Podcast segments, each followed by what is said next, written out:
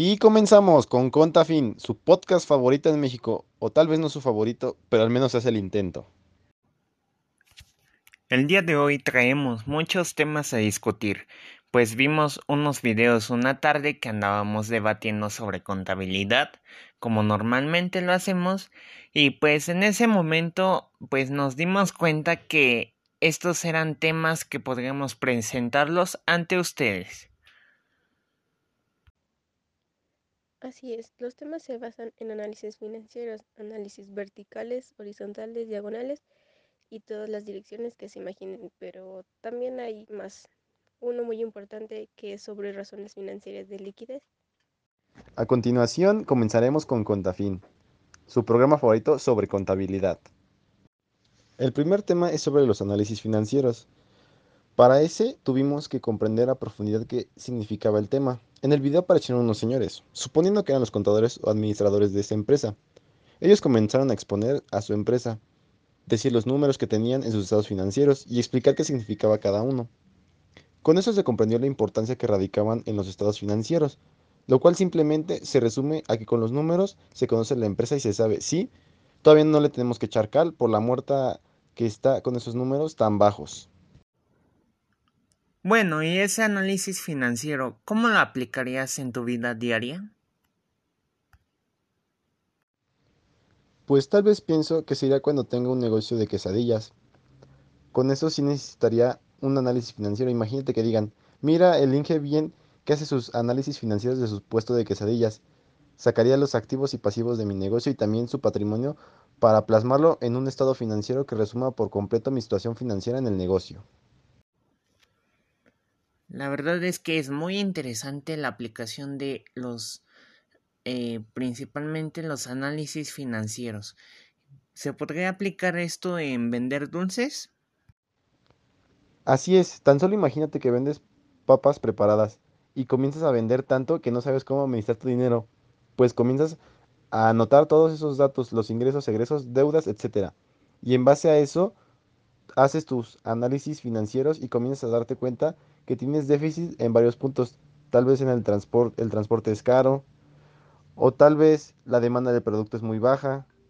Entonces buscas una alternativa.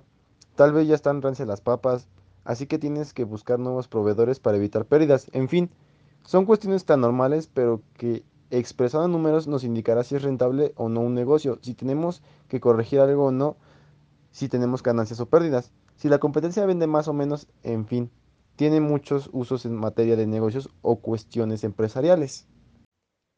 Me impresiona que sepas tanto del tema, pero ahora pasemos al segundo video que vimos ayer.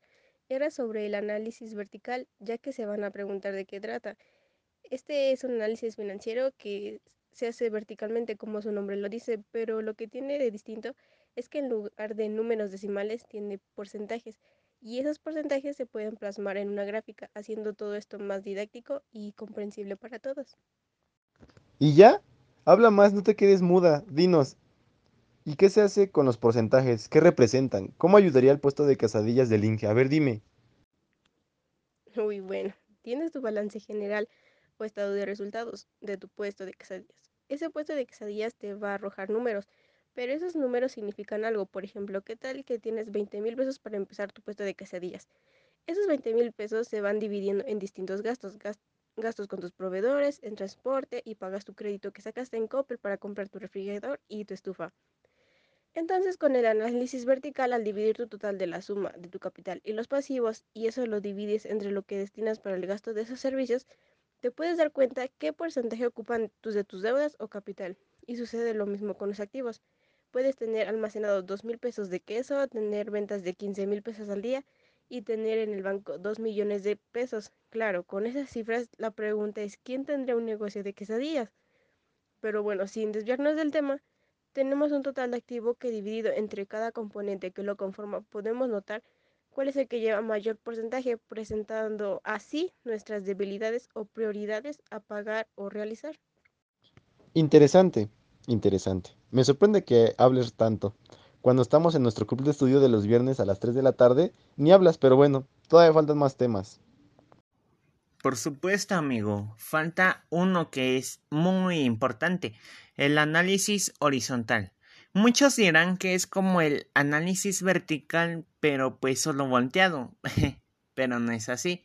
El análisis horizontal lo que tiene de distinto en este caso es que para este necesitamos dos estados de resultados de dos años distintos. Este puede ser uno de 1990 y otro de 2022, por así decirlo. Vamos a, organizarlos pues todos juntos sacar la diferencia que existe entre dos puntos iguales, es decir, eh, tomamos las ventas de 1990 y las del 2022. Vendes 15 pesos en 1990 y en el 2022 vendes 50 pesos. Al sacar su diferencia y porcentaje podemos notar si ganamos o perdimos utilidades dentro de este lapso de tiempo. Y en términos de quesadillas, ¿qué significa? Bueno, lo que significa es que vas a anotar tus ingresos y egresos de ese negocio de quesadillas que vas a tener. Vas a plasmarlo en un estado de resultados.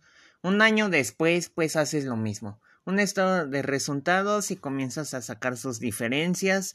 Restas en del año más reciente al del año pasado el resultado lo divides entre lo obtenido eh, en el año pasado.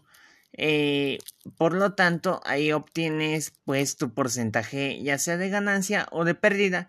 Así lo harás con cada gasto, con cada materia prima, con cada venta, descuento, en fin. Dinero que entra, dinero que anotas y de igual forma dinero que sale, dinero que anotas.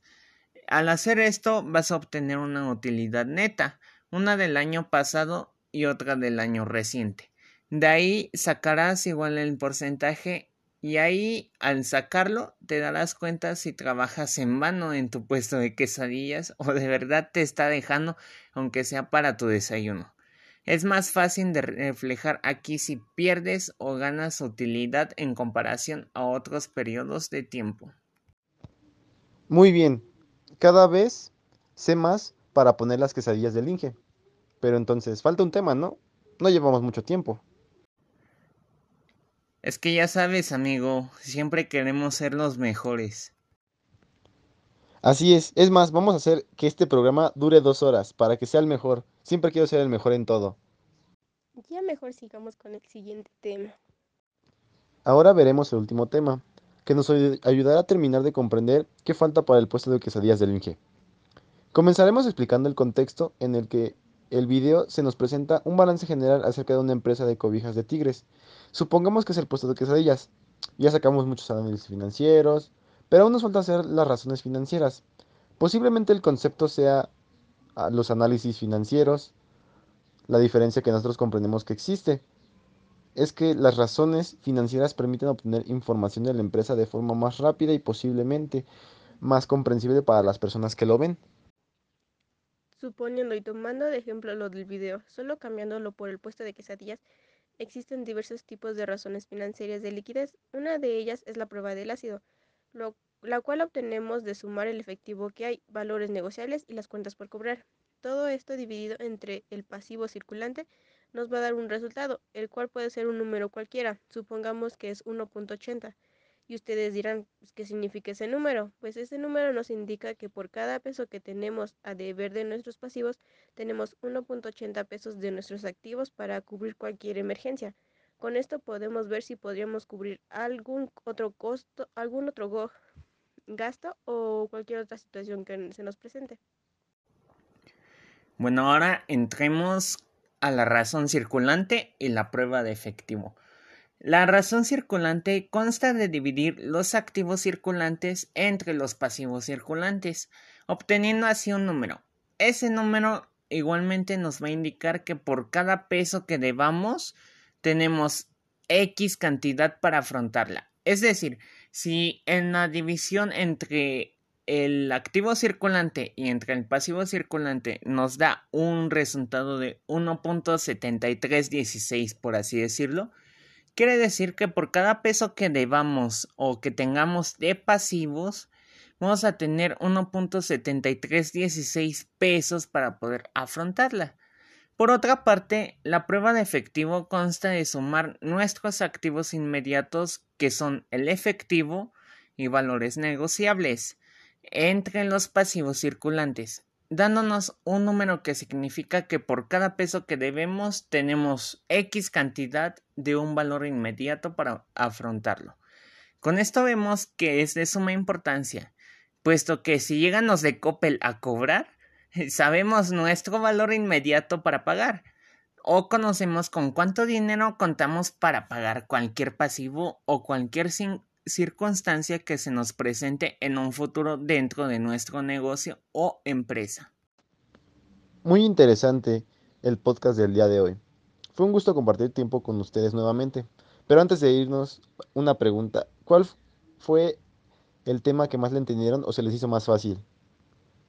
A mí el análisis vertical. La verdad es que para mí se me hizo más fácil el análisis horizontal. Muchísimas gracias por escucharnos. Espero que les haya agradado nuestro podcast. Hasta la próxima. Esto fue con Tanfin. Hasta la próxima.